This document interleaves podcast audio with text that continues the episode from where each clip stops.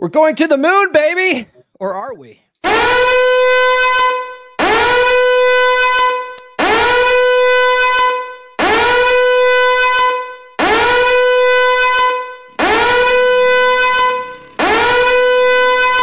Warning, warning. The United States government has issued a civil warning for all citizens of the United States. We're going live. We'll do it live. This is the Come On Man podcast. And here's your host, Paul Bauer.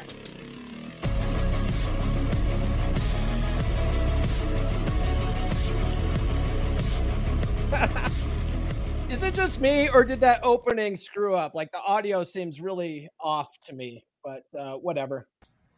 I love the intro, brother. Do you, do you guys hear? There's like a little bit of an audio delay for me. I think it would. I, I I thought I heard it just fine. Sounded great. Okay, I don't know what's going on with with uh, Streamyard, but it's it's all messed up for me right now. All right, cool. All right, good. I'm going to take this off for a second. So, what's up, everybody? Welcome to my emergency live stream. I am joined today by cryptocurrency experts Miguel Munoz and Charlie Engler from Dollar Cost Crypto and Cultivate Crypto. What's going on, guys? How was your flight back yesterday?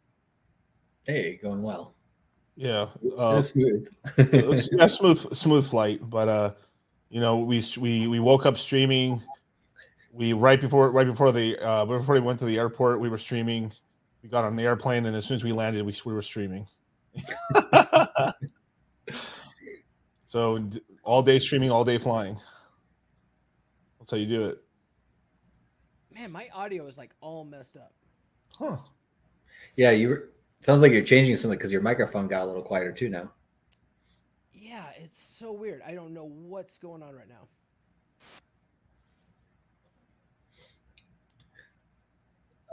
Anyway, so there we go. I had an opportunity to work with with Miguel before on Dragon Ship. Time I've had a chance to stage. So welcome to the show.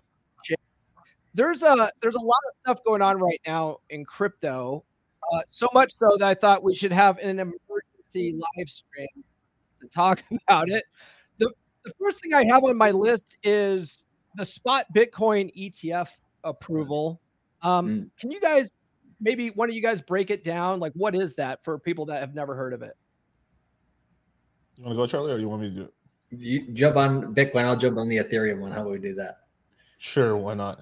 So yeah, so uh yeah, the Bitcoin ETF was this really pivotal moment in crypto. We've been want, we've been wanting it to happen for years now. I mean, I think up, I think upwards of like since 2014, people have been talking about that'd be really cool. If there's an ETF passing for this. You know, we want to be a real market as well as it gives access to retirement money, 401k money into the crypto space. This is real. This is the biggest market on the planet.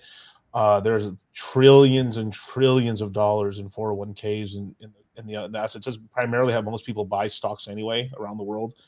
Uh, it's it's going through an ET an exchange traded fund, and basically what this what past January 10th was, you can now buy a fractionalized piece of Bitcoin on either from BlackRock or from Van Eck or from you know uh, Bitwise.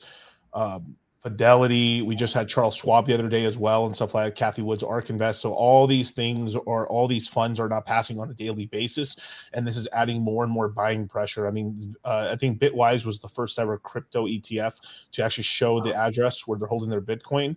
And when I saw it, it was at eleven thousand Bitcoin. Today, it's I think it's over fifteen thousand today. So we're talking about these funds are slowly gobbling up the Bitcoin supply, which when you can when you start buying up the supply can drive the prices up quite substantially.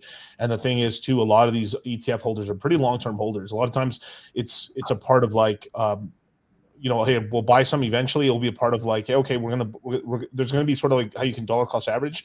There's gonna be in the future funds where it'll just be a percentage of their dollar cost average. So let's just say every time every month you may buy a thousand dollars in terms of your fund in your 401k, 150 of that might be in the crypto space, just passively. And so this will start adding over the next couple of years a passive buying pressure in the space, which will help really drive up the prices. Yeah, I think they're already up to like three percent of the total Bitcoin supply is what these ETFs own uh, of Mm. Bitcoin already, and that's a limited supply. So you know, it helps price to go up. So it's kind of like uh, just to help me understand because I'm I'm uh, new to the whole concept of a of a you know Bitcoin ETF, but it's like um, it's kind of like a in the stock market where they buy up a bunch of companies and they they they all package it into one thing. So you can sort of buy a whole bunch of companies at once with ETF. So with this, you buy a whole bunch of Bitcoin at once with an yeah. ETF. It's, it's a very simplistic version of that. I think in the future there will be like a traditional ETF, which will be like you're buying the entire industry. You're buying like top 10, 20 market cap coins or like the lead, the leading market industry uh, industry leaders the, in the space and stuff. But that'll happen much later down the line, I'd imagine. Yeah. So if somebody's using, let just imagine like you're kind of most boomers out there that are, you know, like I don't want to buy Bitcoin itself. I don't know how. It's kind of hard. Well, okay, now in their Roth IRA or their 401k, it's easy. They just buy this uh, one of the ETFs that they like uh, of Bitcoin. It tracks Bitcoin's price, and then uh, they don't have to worry about self custody. Got it. Do do you guys typically recommend people get into crypto that way, or do you guys recommend buying it buying it direct through the exchanges and stuff? Directly. Yeah. Yeah, we want you guys to actually own your own crypto. Right, we're the reason for crypto, especially for anybody who's not a boomer, right? Because for for them, it's mostly about you know making some gains before uh, you know uh, well, they're in retirement now, but you know what I mean, like making some gains on the money that they currently have, but with nothing too crazy. Um, versus, you know, for everybody who's uh, younger than that, generally speaking, you know, it's like gold. We, would you rather own physical gold or would you rather have, you know, a paper IOU from Wall Street? Uh, it depends on what you're going to do with it, but if it's a long-term asset in your portfolio for you, kind of like maybe right. a real estate, uh, might be either commercial or residential. Um, you know, for most people, it should be looked at as a long-term asset instead of just you know something they're just going to flip. Um, but you know, we we work with people who flip stuff as well, so that you kind of have to do everything in between. But uh, it is tax advantage to do it in a 401k or IRA. Um, the fact that it is on Wall Street uh, leads to a, a, little bit better tax advantages for right. And so also too, you know, uh, is also too as well. There's people who's they have some of their the 401k funds already locked up in there already, so they might as well take advantage of getting an exposure to the crypto side on that as well. Yeah, but typically, yes, hundred percent. We recommend you guys go on Coinbase or go on one of the major exchanges. Go go um, go buy your crypto and get custody of your crypto because that's the best way to own it because they it can't be stopped. Um, this is the beautiful thing about crypto is I can send crypto to anybody 24 7 365 any day of the week no holidays off, no MLK Day, no Christmas Day, no nothing, no New Year's, doesn't matter, no Island Boy time, no matter what, you be able to send the crypto. And that's powerful, whether the government wants to or not. But definitely there's tons of people, you know, a lot of people have normal jobs and they've been, you know, dollar cost averaging a long time into 401ks. So it, it, would be nice to get a little exposure into the Bitcoin, into Bitcoin. And right now, even, even though we don't recommend that in terms of as at being your only investing strategy, um, but if you do have money in a 401k, I think right now is a great time to buy Bitcoin still. Got it. Yeah. You know, actually, you bring up a really good point about uh, Wall Street being involved with this because didn't didn't crypto start because of like the whole Wall Street bullshit and well yeah we're past the eight minute mark the Wall Street bullshit back in 2008 like that's why it was invented right yeah, to take the take the power away from the banks and the and the investors or yeah, not the investors, but the the investment banks, I guess. Yeah. Yeah, yeah. It's it's meant to be a trickle up instead of trickle down asset, which is you know the the people who can get into it first should be your normal average everyday Joe, right? When people were mining Bitcoin or buying Bitcoin over the last ten years, it was hard for a company like BlackRock to buy some of this because uh, they had trillions of dollars, and the market cap for Bitcoin hit a trillion dollars for the first time uh, at the top in 2021. So it wasn't really feasible for a lot of Wall Street to even uh, look at uh, Bitcoin and crypto as an asset class it could use. But now that it's like, okay, we're coming to a multi-trillion dollar asset class in this current bull market, which is 2024 and 2025 mainly. Um, that's where Wall Street's starting to get really, really serious about it because it's like, oh shit, this isn't going away. We need to be able to make money from it because they're the ones, right? A lot of the banks that are able to get money directly from the Fed when it prints money but now there are companies here in crypto like Tether that are printing their own stable coins or crypto dollars, whatever you want to call them. And a lot of these traditional players like JP Morgan are getting jealous and they're just like, damn, okay, there's an emergency asset class that we're not in control of. And everybody got in before us.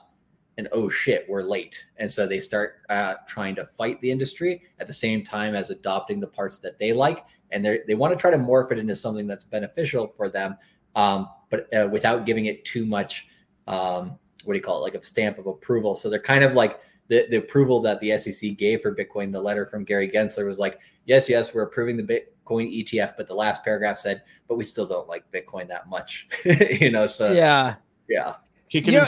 and all the way down. That's what's going to happen.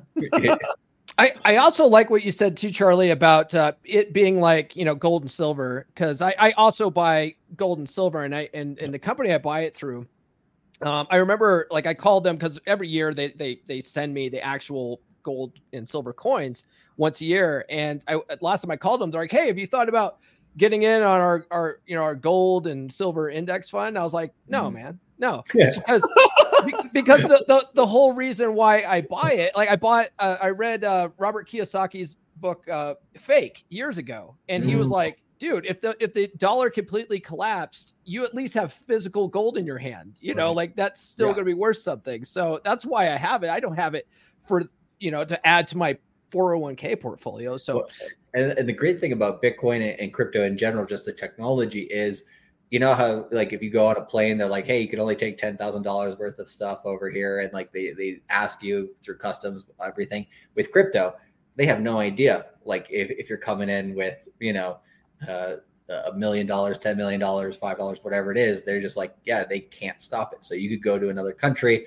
and, and like let's say for example you for whatever reason you need to move assets uh, somewhere around the world they literally cannot stop it like they just they can't prevent that from happening which uh, is one of the differentiators between gold and Bitcoin, which is why because some people might be like, well, Bitcoin has a lot of similarities. What what's like the benefit to having gold or having Bitcoin instead of gold? I'd rather go buy gold. Well, it's like, yeah, you want both, right? And so uh, having that uh, fungibility and transportability for Bitcoin um, is, is, what makes it uh, more of like it's a digital asset, right? So that's the main difference.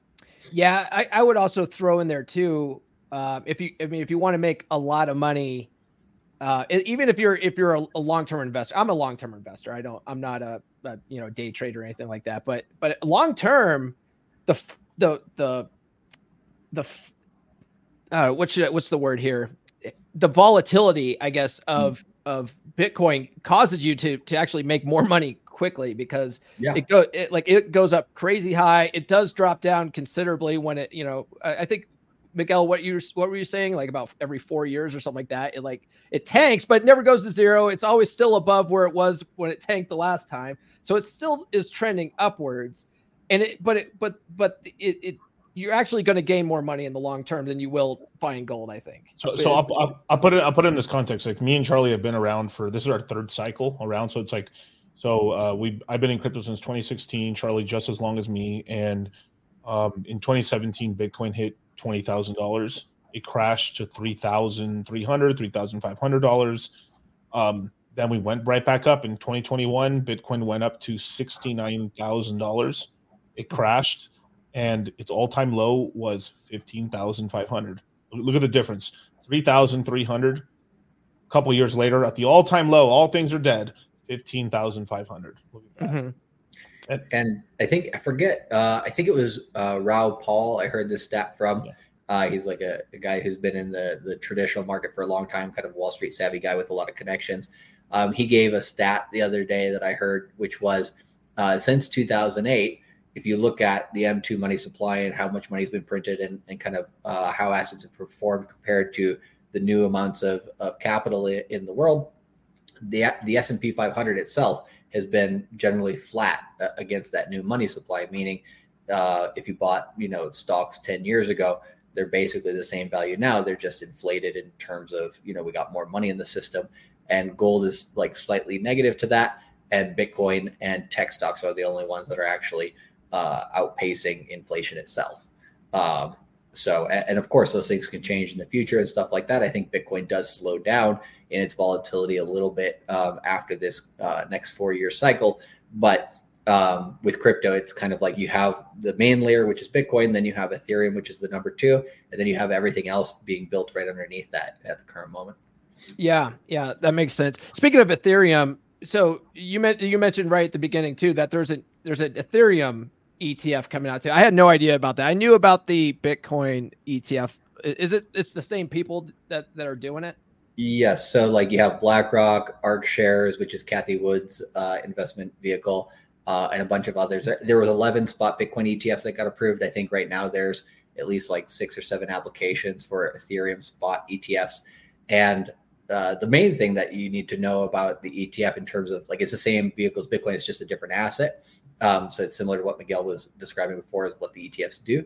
But uh, back last September, um, when we were telling everybody, hey, get into crypto right here because it's kind of like its second bottom after the bottom we had at the end of 2022, which is so we had 15,000, then the second bottom was around 25,000, um, where things were going sideways. Then we said, well, it's going to ramp up from here, going into a potential spot Bitcoin ETF approval. And from September 11th to January 11th, uh, the day after the approval of the ETF, that was the whole move of Bitcoin going from 25,000 to 48,000 on its last run up. So now we have Ethereum sitting here around $22, $2,300. Ethereum's ETF is either going to be approved on May 23rd or August 7th. So within the summer.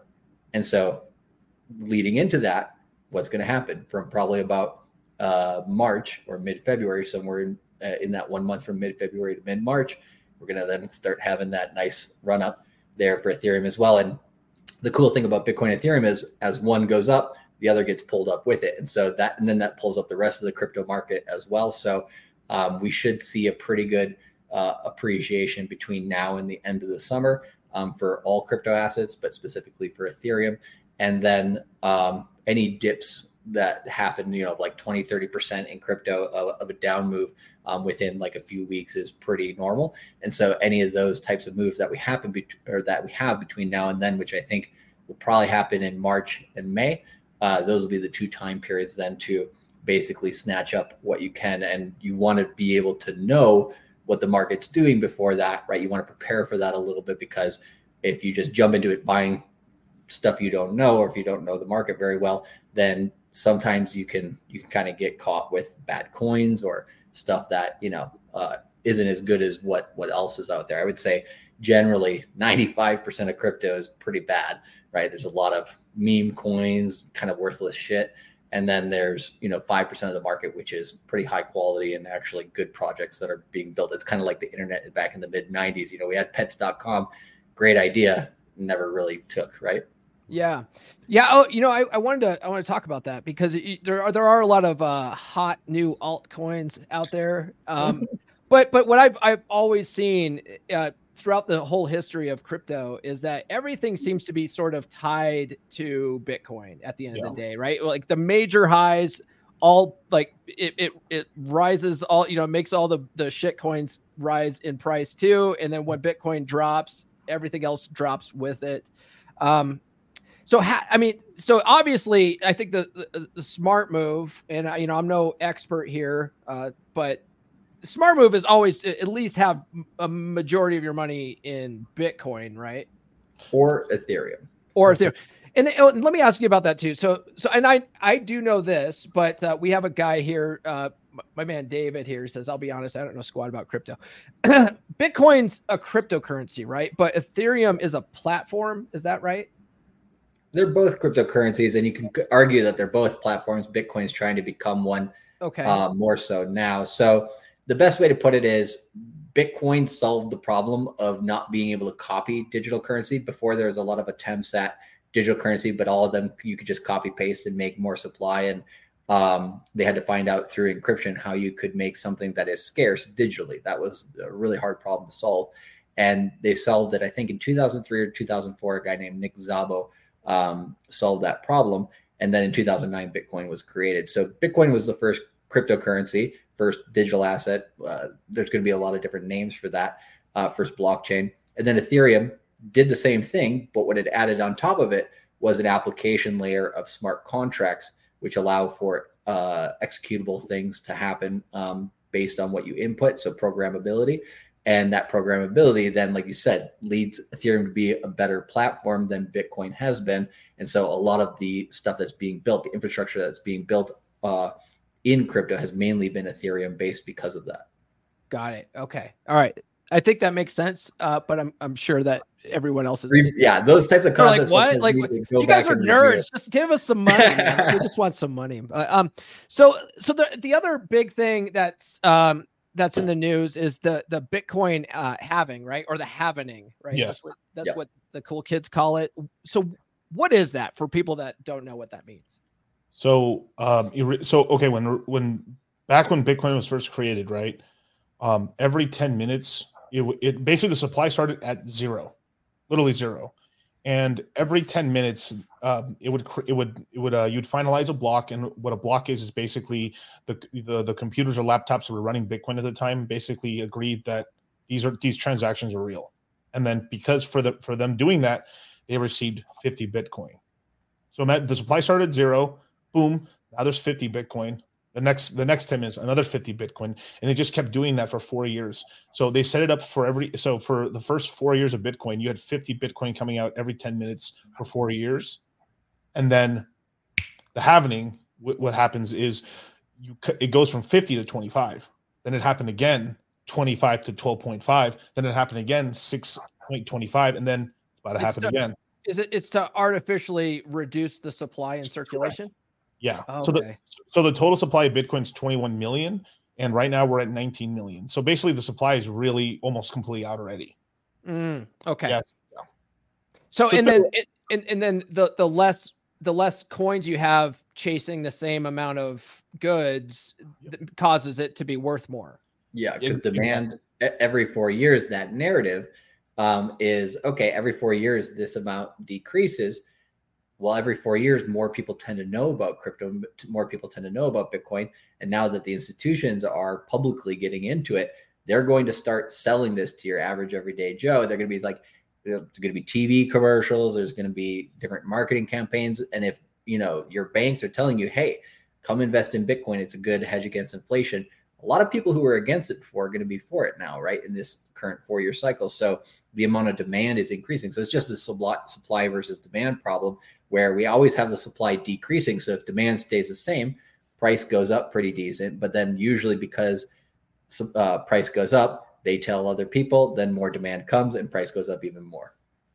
It's uh, it's basically the exact opposite of what they're doing with fiat currency, which is they're printing a whole bunch of fiat currency, so you have way more dollars chasing the same amount of goods, which is causing the price of goods to go up. So Yeah. what they're so they're doing the opposite. This okay, yeah, yeah it's a, it, uh, like i would say like fiat currency in traditional systems is this uh, system called keynesian economics which is what they usually teach in school and then uh, there's a school called austrian economics that's more like free market let companies fail if they can't actually provide value to the market um, which obviously they don't do you know like we saw in 2008 um, but it's it's more of a what some people call like a pure market um, and so a good way to research Austrian economics because they most uh, universities will say, you know, oh, the Austrian economics guys, they're all quacks and crazies and stuff like that. But there's a website called uh, Mises, M-I-S-E-S dot org, and they have some pretty good um, looks on, on how to see economics from that point of view. Because I think most people aren't taught that. Yeah, yeah. Most people are are they're they're clueless when it comes to that stuff. But it's like it's money's hard, you know. Money's difficult to understand. Oh, Um, it definitely is. It is. let me let me uh, let me ask you guys this. So there's uh, crypto regulation outlook for 2024. So given recent enforcement actions and legal challenges faced by major players, I saw recently that the SEC is suing places like Coinbase for various you know other things. Yep. Um, what are your expectations regarding regulatory clarity in 2024? It's gonna it's gonna get better because as with all these ETF, because it's a the more things pass positively for crypto, the more it, it becomes a, like kind of a joke where like it's like well you passed this and this and this and it's like the minute you've won a couple cases against something for the same sort of thing, then it becomes easier to win those cases in the future. So they Mm. tend to go less to court because it's like like right now the SEC has lost like four out of five lawsuits that they've done against crypto companies. they just keep losing because they just keep losing these lawsuits and stuff. So it's like what happens is if they keep losing these same lawsuits, then they people can go, hey, well, this coin beat you, this coin beat you, this coin beat you, and under these defenses, well, so can I. Yeah, that's right.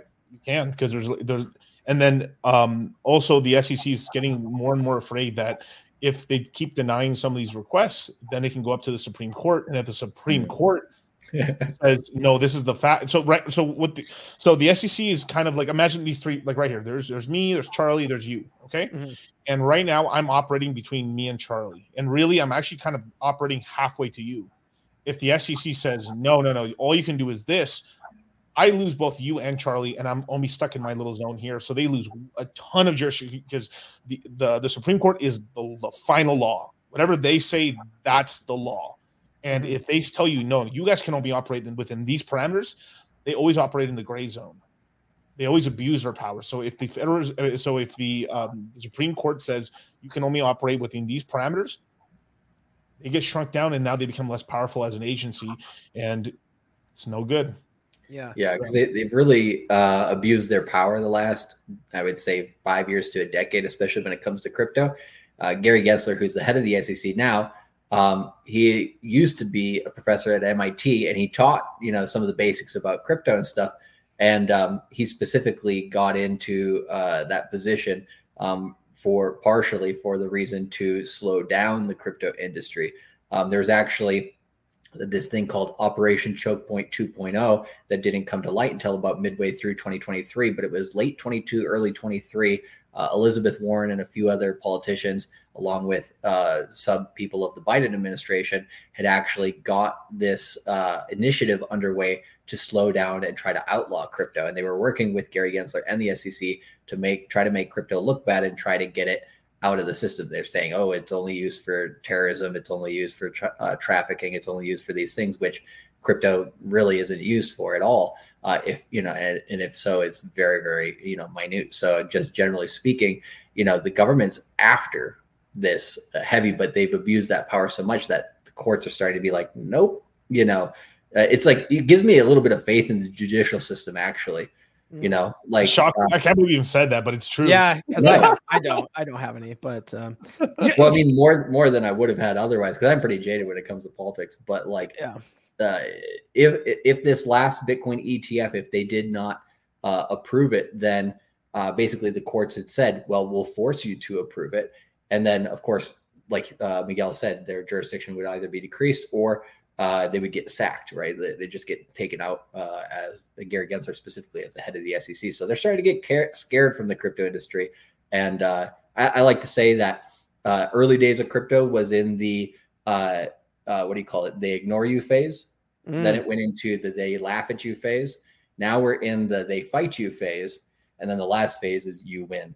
so Ah, yeah. you know, yeah, I, you know, it's it's funny you you you said uh, oh it's only been used by terrorist organizations stuff like that. When I first heard of crypto, this was right when it first came out. It was because like I, I used to I used to host my uh, a, a, a different show back then. It was more of a, a tech show. It was more of like you know for hackers and and Mm. systems administrators and stuff like that. And so I did a whole episode trying. I was like, okay, if I wanted to buy buy goods over the internet like cash how could i do it without the government knowing right? So that that was my my question and that's how i discovered bitcoin and that's all i'm such an idiot. Like i that's all i thought it was good for at the time was like oh i can make transactions over the internet. I didn't realize it was like an investment opportunity. Mm, right. back then it was like $30 a bitcoin. I, I could have bought up so much goddamn Bitcoin. I would have been in, in a Lambo right now. I don't know. I bet you a lot of people feel like that. I, I do Oh, yeah. want to ask you guys this. It hopefully uh m- you guys know because someone brought up that you know that, that the SEC is suing these Bitcoin companies or Bitcoin, you know, platforms like Coinbase and stuff like that. Mhm.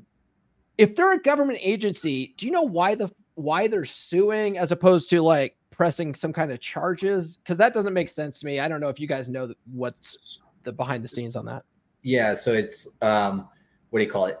Like uh, trying to slow down the industry versus trying to put people in jail. So the Department of Justice uh, is in charge of actually enforcing, you know, legal course uh, legal courses against these companies, and uh, in order to do that, they actually have to have committed a crime or something that could be construed as one. And so uh, the Department of Justice um, basically went after Binance, which is the largest international uh, crypto exchange, and uh, currently the CEO of that company is actually being kept within the United States. He's free uh, to go around, but he can't leave the United States um, because they're basically investigating him for was your platform used, you know, um, in nefarious ways, and if so, did you know about it? That's what they're trying to figure out there. Um, mm. So for that one in particular, they are actually going through a legal action course, um, but with a lot of these other companies, they don't really have anything uh, illegal that they can say like these companies knowingly did or anything like that. So what they're really just trying to do is be like, okay, you're trying to um, serve too many customers. We're going to limit you with how many customers you can serve or what how you can serve those customers.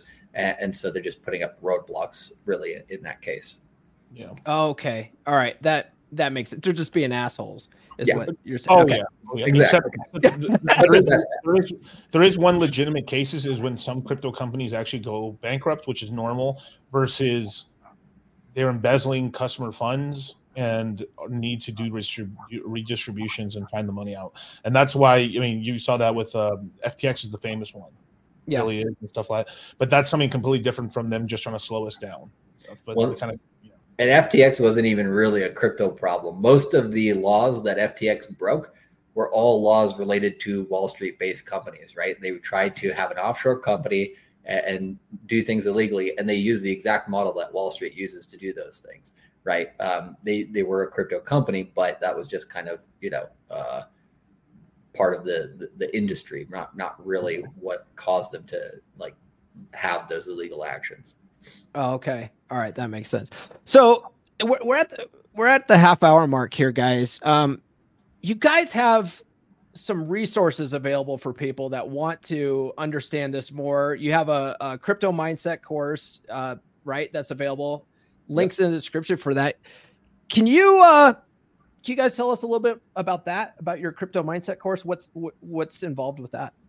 Sure. Um, so the crypto mindset course uh, is a brainchild of me and, and Miguel. And uh, we put this out for the first time in September of 2020.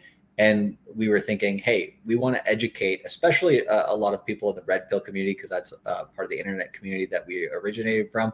And uh, we know a lot of people in the red pill are basically uh, pro freedom, pro libertarian kind of things, and also pro self sovereignty and owning your own assets and stuff like that. So it really you know fit well with you know uh, the lines of thinking that we had and we said we want to you know basically uh, see a lot of people have as much much success as possible in crypto. And we see so many negative things around when people come into crypto that they usually just get chewed up and spit out right away because it is a pretty uh, i mean like any other industry in finance it's pretty cutthroat. So we were like okay how can we get people into crypto safely and uh, with with the lower amount of risk and, and then how can we like, kind of give them training wheels or crutches to get to the point of independence? Because it is like you know i mean you're a very smart guy you, you've researched a lot of stuff about finance you, you know your shit but the crypto's a brand new thing. So like a lot of this stuff that we were talking about today you know you've heard a little bit about but not the details and so it's like okay i'm trying to wrap my head around this right? And that's everybody else too. It's the same thing as the internet back in the early 90s you know a lot of people were like well, what's email? Like i got fax and, and postal mail. Why do I need this email thing? Right. Mm-hmm. And so it's that type of learning curve and, and everybody needs to go through it. And so um, there's just not that many places out there for people to do that in a kind of safe manner that's comfortable and uh, that's also gets them up to speed in a, at a good rate. So that's what we're trying to do here. We've been successful in that. And I think this is our 12th uh, crypto mindset course. Yep. And uh, we do it about once every three months or so. And uh, we usually do it when there's an opportunity in the market. Um, and that opportunity coming here in February, March is, is what we're seeing. And so, uh, if you decide, or if anybody decides to jump into the crypto mindset course, essentially what we do is um, we give them five pre-recorded webinars, uh, which essentially get them set up with the basics. If they know nothing about crypto or they have some information but it's not, you know, fully there, um, then basically they go through those five webinars. They get every all the basics set up boom, they're comfortable with, you know, hey, I know how to buy Bitcoin now. I know how to buy Ethereum and uh, maybe a few other coins here. Then we go into 15 live webinars, which we're going to be doing from February 9th to February 23rd. Um, we do two days on, two days off. Uh, the two days that we do on, we do the webinars at 10 a.m. and 10 p.m. Eastern, uh, and then we take uh, we do that for two days. Take two days off so people can review. Everything is recorded, so that way, uh, eight to 16 hours after each webinar is done live, then people can go and review them. Or if they're out working or something, then they can come back and review that. And they can review that throughout the whole quarter, whole year, uh, actually, whole decade. We never take those resources away from people. They always have access uh, to that, as well as a Telegram chat. Um, where everybody's in there communicating with each other, and if you know some people are sharing notes and sharing information, making sure everybody's on the same page. Um, then at uh, after those 15 live webinars, uh, if there is a, a, move in the market or something that we think is really important for people throughout that quarter to understand, then we'll do these things called flash webinars where we'll uh, do a webinar quickly and be like, hey, everybody jump on here. We got some new information. We record those as well. And um, all that together, it's kind of like a crypto boot camp. You know how they have like coding boot camps for people who want to really get into the industry real quick and understand the basics. Same thing here. Uh, if you, you know, the crypto market is going to get so hot over the next year to year and a half that like if you haven't prepared for that and you're trying to get in it, you're what tends to happen to people is they end up buying when prices are at new all-time highs and they buy bad coins, then they get chopped up and they get and they're like, oh, this shit's a scam. But you know, if you really want to take advantage of it, this is where you can create your base before everything gets real crazy here in the second half of this year. And then over the next year to year and a half, you know, you have a really good chance to take uh, to make a really good money making opportunity and then you also set yourself up for a foundation of knowledge that you can use on an industry that's not going away over the next decade. So it's both, you know, an opportunity that you can use for short-term uh, gains and, and uh, knowledge, as well as you know uh, a long-term uh, education. As well yeah. as you know, when you take it, you be you know we we kind of, we basically make you kind of your your friend group's like resident expert on crypto. So the guys who've taken our course have also kind of figured out uh, you, it's kind of crazy. Once you've taken the course, uh, you know, a couple times, basically what happens to guys is their they, their bullshit meter is just so finely tuned that they can hear someone and know within like five minutes of them talking that they know they, they don't know what they're talking about. Because there's a lot of people talking Elizabeth Warren. Because there's a lot of people talking crypto right now, and or they're going to start talking crypto, and you they don't know what they're talking about at all right? And it's and but if you're if you're a lay if you're a person that doesn't know anything about crypto, he's you can just say a couple things and having this and this and this, or like, oh, this coin's a great coin when you're uh, to LP and earn yield and all this stuff, and you and like you're like you're like, wow, it's a bunch of big words. I think he knows what he's talking about, and they don't, you know. So, mm-hmm. yeah. Yeah, that makes a lot of sense. I I I think. Uh, let me know if you, what you guys think about this. I think one of the biggest problems guys have getting into crypto uh, is they they get in when everyone's hyping it up. Yeah. You know, every, everyone's like, "Oh, you got to buy now. Oh, you're, you're it's never going to be higher. It's never going to be you're right." And, and so people jump in at the top of the market and then they get completely wrecked, right? So eh, is that what would you, would you say like is probably the number one thing that people make that mistake when they are just getting into it or do you see other things too? That that that's the number one reason why how like so it, it's both good and bad right? The hype cycle is really important because even me i got onboarded because crypto, crypto started getting really hot. Like uh, i was a stock investor originally and um, some of the guys i was watching on youtube just every every couple of streams were like you guys stop mentioning this ethereum this bitcoin stuff. Uh, you know this thing you know these things with ponzi's are not going to work. And then eventually they just kept saying it over and over in all these streams. I was like what the hell are they talking about? And then i looked into it and you know thank God I, I got in at that point, right? But um, most people get in sort of around there or very close to the top, right? So if this cycle is continues as normal, you know, like we'll start getting all time highs and really crazy prices in 2025. Mm. So when we started the first crypto mindset course, it was September of 2020. That would be like just to put you in the same like year to date and cycle of where we're at today. That would be September of this year.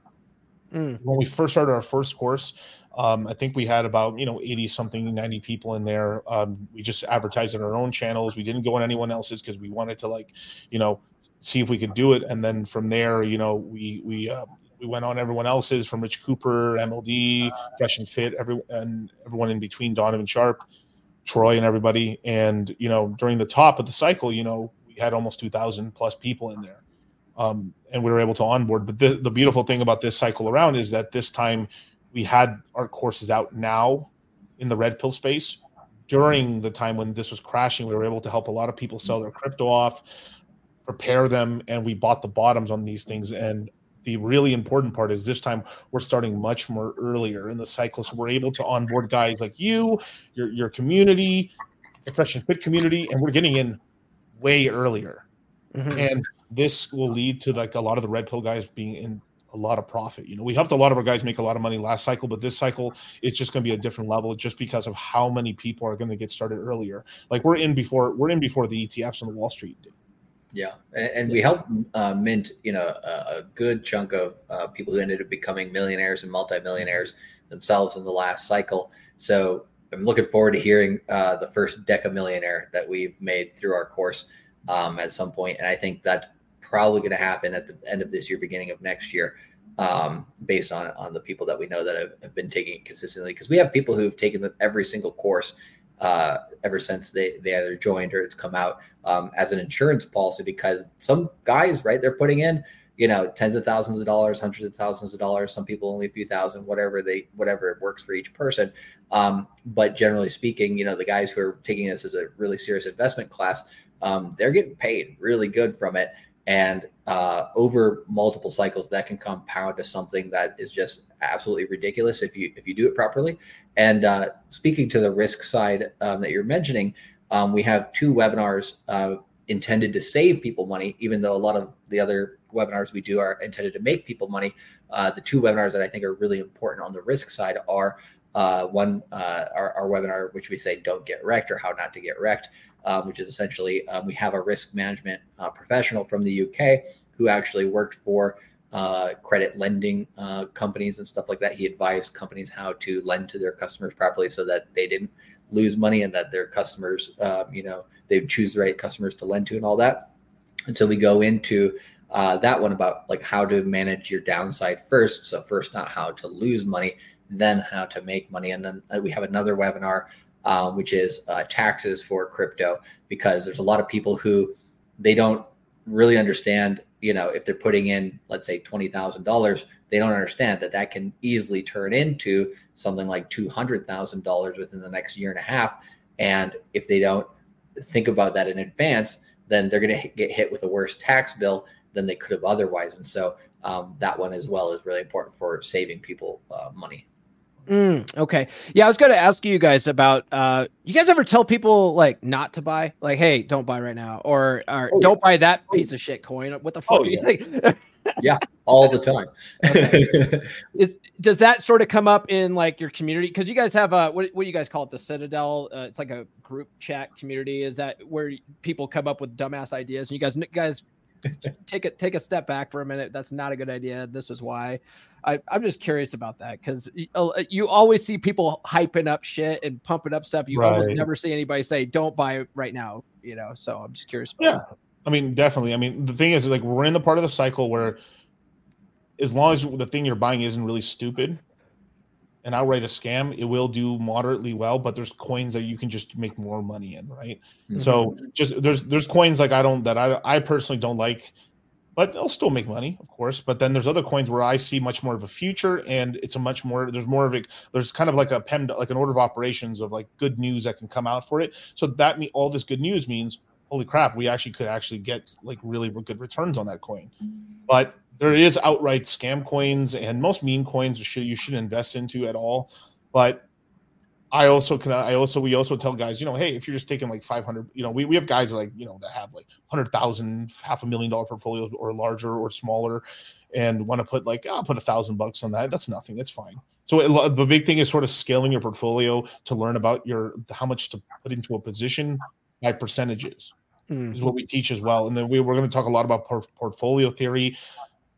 It's obviously we can't force people to do it, but we can teach, you know, at the end of the day, you know, people push the green or the red button right? You you mm-hmm. buy or sell you know this the red pill community is you know you got to take ultimate responsibility for your actions i mean you if you if you go in if you go in some chick raw man hey uh, you know what you know what you did bro. You know what you did. So it is yeah. it is what it is.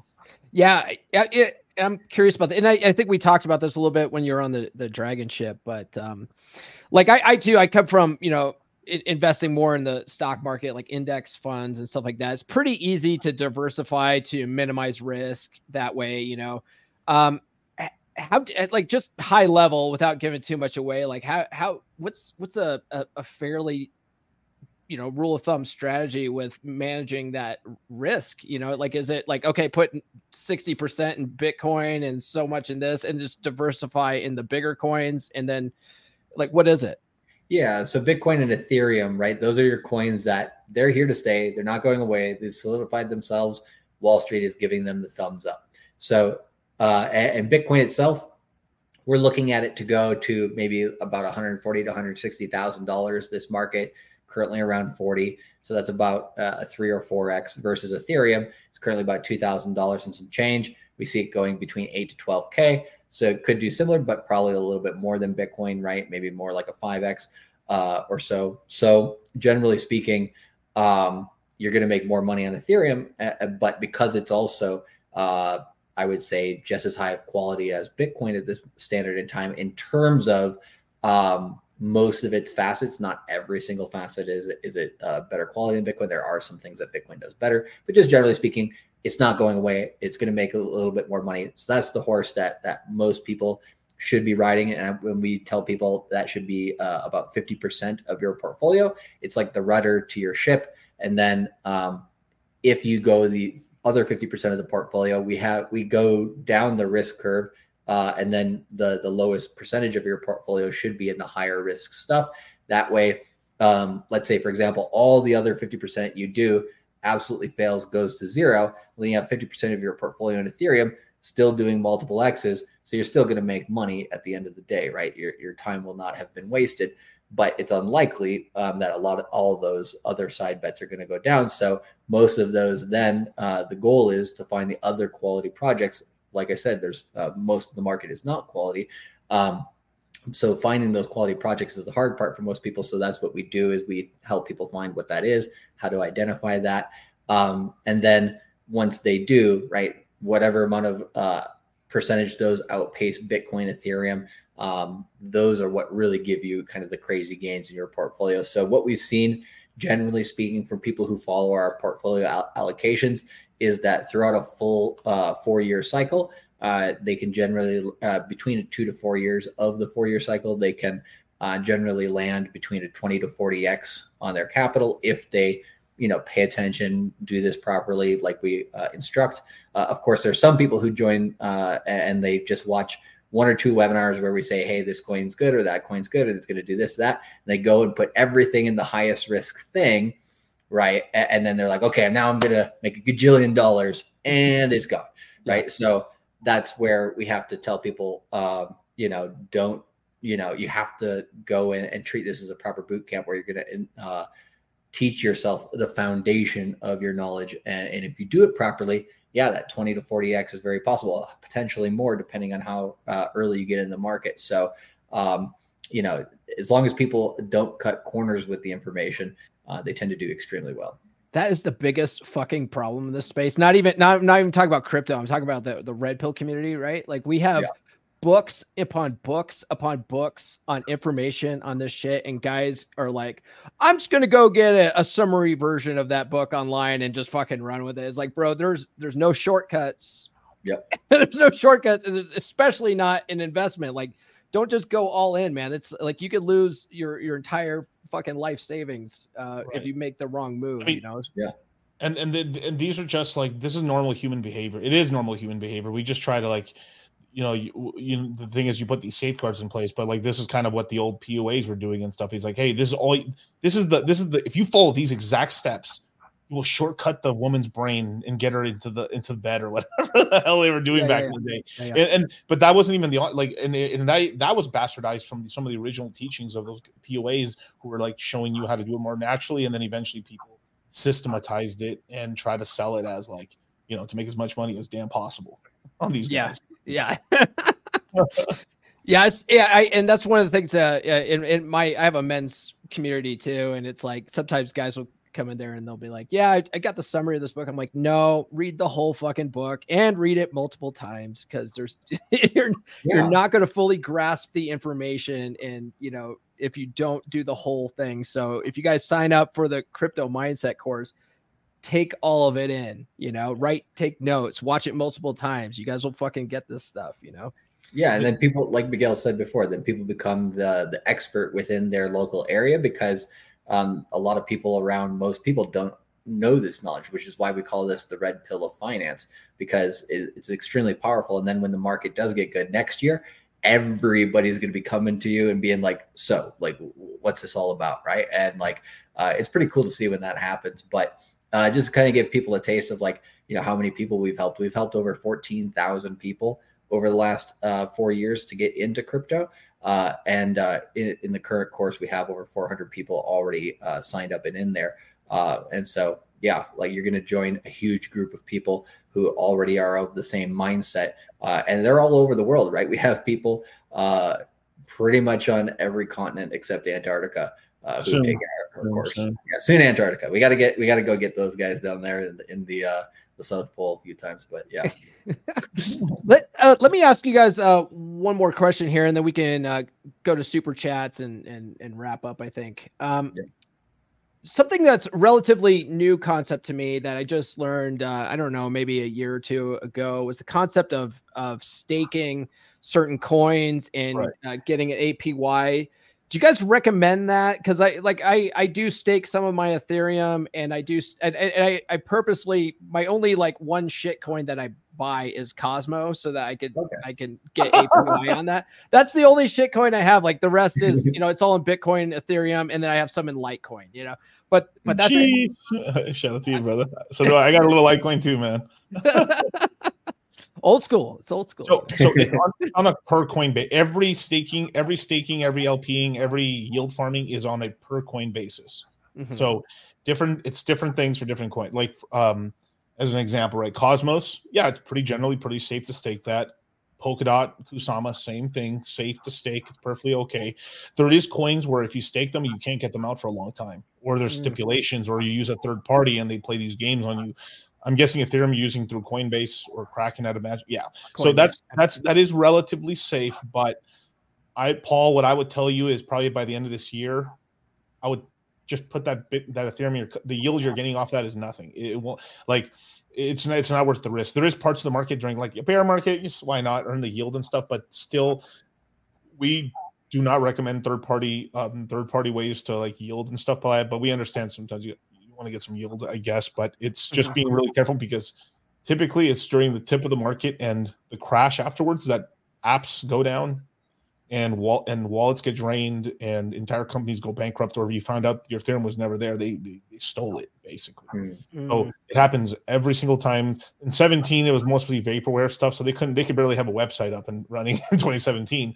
But in 2020, we had sophisticated companies yield farming across multiple chains, um, giving out yield to many yield bearing assets, and they robbed people blind, mm. blind. And um, we know people that like we know people from other communities and we were able to warn all our guys to get out. We saw kind of which way the wind was blowing around i'd say october november of 2021 that we started sounding the alarm hey you guys we need to get out of all this stuff. Let's get out. And we got our whole community out um, there is coins like hex where it's built on staking on itself so if, if the coin has like an effect where it's it's part of its like fundamentals is to stake itself and earn yield, that's perfectly okay. And that's also we you know we also discovered too that's um, if you earn yield off itself, that's okay if you're you're Muslim, but there's like certain things, there's certain like religions where they can't really earn yield from people. So if you like, as an example, if I lend my Bitcoin to you, I'm not supposed to charge you interest if I'm Muslim. Oh, Islamic and stuff. Just, but for some other religions that's perfectly okay and stuff like that. So just like something like a hex staking is perfectly okay but another for other religions other coins the way they earn their yield is not correct basically. Mm. like like cosmos staking is fine because you're earning yield from yourself. That's fine you know? Okay. But, yeah but that's sort of that's sort of how it works. So it, it's just there's no short answer. It's just every coin has to be researched and that's and, and that's perfectly good because when you're researching you know what it does and then you can kind of figure out what to do with it like uh, you know, w- one thing that me and Charlie are really good at is we're really good out is good at figuring out like underpriced assets and figuring out on figuring out whether very unpopular assets are worth investing into. Like Solana was probably one of the most hated coins in the bear market. Absolutely hated because it's a f- completely affiliated with the founder of FTX, you know, Sam Bankman Fried. And we quickly figured out this thing's going to survive. The, the the VCs haven't abandoned it. So we started. I mean, I loaded up the the big the, the truck at 18 25 dollars. Um, through through my analysis and Charlie's analysis, we this coin should have hit probably closer to six to three dollars normally, but something happened. Big money started buying. Whoa, very weird. It was very, it was so uh, normally coins in bear markets they fall about 90, 95%. And if they go to zero, they all go down 98 90 and they're dead at that point, right? It was a very unorganic pump that happened. So a bunch of money came in from exchanges and they just just shot up. They basically the whales were protecting the $10 price. So around 13 $14, it started pumping from there. And then I was like, oh crap, this is gonna this is gonna run damn it. So i loaded up my truck then because i would have I, I i would have bought closer to the low but the problem is is that it didn't have a natural low and that told me all i need to know they're to back it. So shoot. So i backed up the truck at that point and then that's when a lot of our students bought around the same time. Other coins we, we hit it right on the money. Ethereum bitcoin bought the lows on that one because it's just too big to manipulate at, at that level of a scale and stuff, it would just take an enormous, I mean, a hundred billion dollar buy. It would take something massive to like to just spike it at that point. And two, it's it's also doesn't at an economic cost. It wouldn't make sense because like if you if if I had a hundred million dollars to buy Bitcoin, I'd buy it slowly over that time, so I get a good average price. If I buy a hundred billion dollars in one shot, I like I've like basically stolen like almost I've already I've thrown away forty billion dollars plus mm, money that I could have had. So it makes no financial sense to do that and stuff. But company wise, like if like so these VCs saw that okay, if Solana gets down to three bucks, people may truly abandon this completely. So they did it as like we have to we have to put we have to inject the capital now because we got to stop the fucking bleeding. Mm, got and it. Okay. And now it's the darling again. Now it's I love you know a Solana boys Solana summer. I got these glasses here. The like yeah. the, the, Solana had the hot boy summer. You know we had a hot boy summer. I'll, I'll, I'll, put them on in a minute. But uh, yeah, it's back to hundred dollars now. So you know uh, the volatility there is your friend if you're paying attention and you're, and you're kind of watching all those those movements. Got it. Okay. Another ecosystem that you know we're really really positive about is the Hex ecosystem, which was absolutely hated. I mean, like it was a swear word. Oh, you're Hexican. ah. Oh, so, so, you're Mormon. Oh, Black good sheep. to know, brother. Black sheep, right? You know, yeah. you're, you're, a Scientologist. Oh, okay. Shoot. Whoa. right. But because of that, um, we, we looked into the fundamentals. We saw that it was it, there was a huge community there. Uh, we saw that the founder was very charismatic, streamed a lot, was doing a lot of things. I was like, we were like, this coin's going to do very well, and it did. This is a this is probably the I'd probably rank it the, the coin that made the third most amount of money in the entire cycle. The, the only other two coins were Aave and uh, you know Dogecoin, Shiba Inu. Basically, I made more from the bottoms, right? But you if you were able to catch any of those coins at that from those prices, you made a lot of money, right? Now, this time around, uh, that coin decided to create its own community, its own Ethereum. And uh, um, so you're going to hear in the crypto space something called an, an, an L1, right? Which means the best way to think about it is my version of Ethereum, our community's version of Ethereum. We're, we're not going to use Ethereum. We're going to make our own Ethereum. That, that's what an L1 is. So they made their own L1. They made their own swap dexes like Uniswap. They made their own. They they basically made everything of their own, right? And it's still a pretty like kind of not hated asset. It's it's more of just like some asset that's just tolerated, and we believe it's going to make a lot of money. So th- this is why we were able to you know really invest in this ecosystem and made great returns already. Like we're we're up four or five times from the bottom on all our assets and stuff, and it's just started. And this mm-hmm. is the mm. beautiful thing is because a lot of people miss a train. So the guys who miss a train are going to buy the tops on this stuff. So thank you for your donation. thank you. Yes. All right. Thank you uh, for answering that question. Let me uh, let's go ahead and let me turn this this banner off because I can't show any of the other cool stuff. Um, let's go ahead and do these super chats here. So we got uh, brother Nathan, uh, two dollar it looks like a super sticker. I'm gonna give you. I'm gonna give you this one, man. I was just gonna say it. This guy fucks. Am I right? oh my god, I love that. Uh, he gets he gets the same one because two dollars. I was just gonna say it. This guy fucks. Am I right? Uh, shout out to Beer Club, hell yeah. Um, we've got real John F. Kennedy with a 4.99 super chat. Miguel and Charlie have helped me avoid so many scams. Before them, I lost ten thousand dollars listening to bigger channels. Get in the course; it's worth it. Ten out of ten. He gets he gets this one today. I, I like this one here. Respect the cock and tame the cunt. There we go. All right. That's always fun to do. That's great. oh, gold. All right. Only Chan while we're at it. No, I'm joking. Guys. oh, do you still have that one? uh, I probably have it on the soundboard somewhere. But what do you what do you have? Oh no, just you reminded me of some streams we did back in the day in the Red Pill community. There's this uh meme where basically, you know, it's just the the, the groaning sounds of a woman. Uh, oh, nice. Yes. oh, nice. That's what. Yeah, I need that one. Um, I've got this one too, guys. If, if you guys ever want, want to throw in a, a super chat, I got this one. Shame this horse. Yes, that's from our friend uh, Elena's Bars Fitness. All right, guys. Thanks. Thanks for uh, joining me tonight. Uh, the link to the crypto mindset course is pinned in the chat. It's also in the description. Any closing thoughts and where can people find you online? Yeah, a, a good closing thought uh, would be essentially uh, if at the current moment, you know, you're undecided and you're just like, hey, I, I want to see what these guys are about.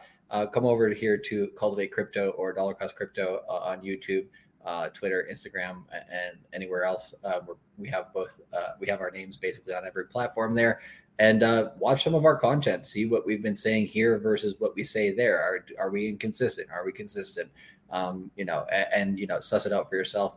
Um, but I think everybody here in this community, you know, uh, knows you know who you are and what you represent, and so um, yeah, hopefully they can extend the same thing to us. But yeah, come watch our content absolutely for free.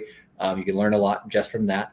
And then uh, once you're ready to get into uh, the crypto mindset, that will help to speed up the process. And uh, you want to take advantage of that next one year. It's going to be crazy. And uh, a 10x is, uh, I would say, the not minimum expectation, uh, but just generally speaking, if you really take in the course content and, information, um, you can do more than that versus if you watch our free information, you know, results may differ. And uh, in terms of me, yeah, you can find me at Dollar Cost Crypto, YouTube, Instagram, everywhere, right? Verified everywhere. Same thing for Charlie. Um, but last closing thought is just get in, you guys, because the longer you wait, the more you're going to end up getting worse and worse prices. Yeah. I mean, what'll end up happening is that you'll this will put a seat in your head, and you'll think mm, maybe, and then you decide not to do it, and then what'll happen is you'll get reminded of something about nine months, maybe a year later, and you're like, all right, fuck it, I'm gonna join. And you've already missed out a whole year of accumulating of learning.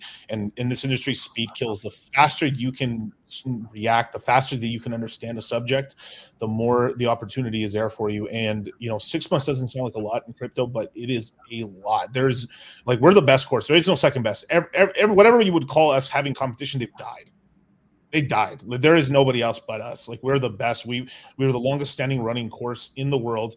We've taught the most amount of people, and I'm, and I'm very fucking proud to say that it's red pill men, majority of them. Stuff that we've taught in the space and stuff. We're empowering the community that we love, and we're about to make a lot of fucking money in this next year. A lot, and I'm really happy to say that most of that money is going to the red pill. So, yeah, free BR bags for they shall pump. Nice.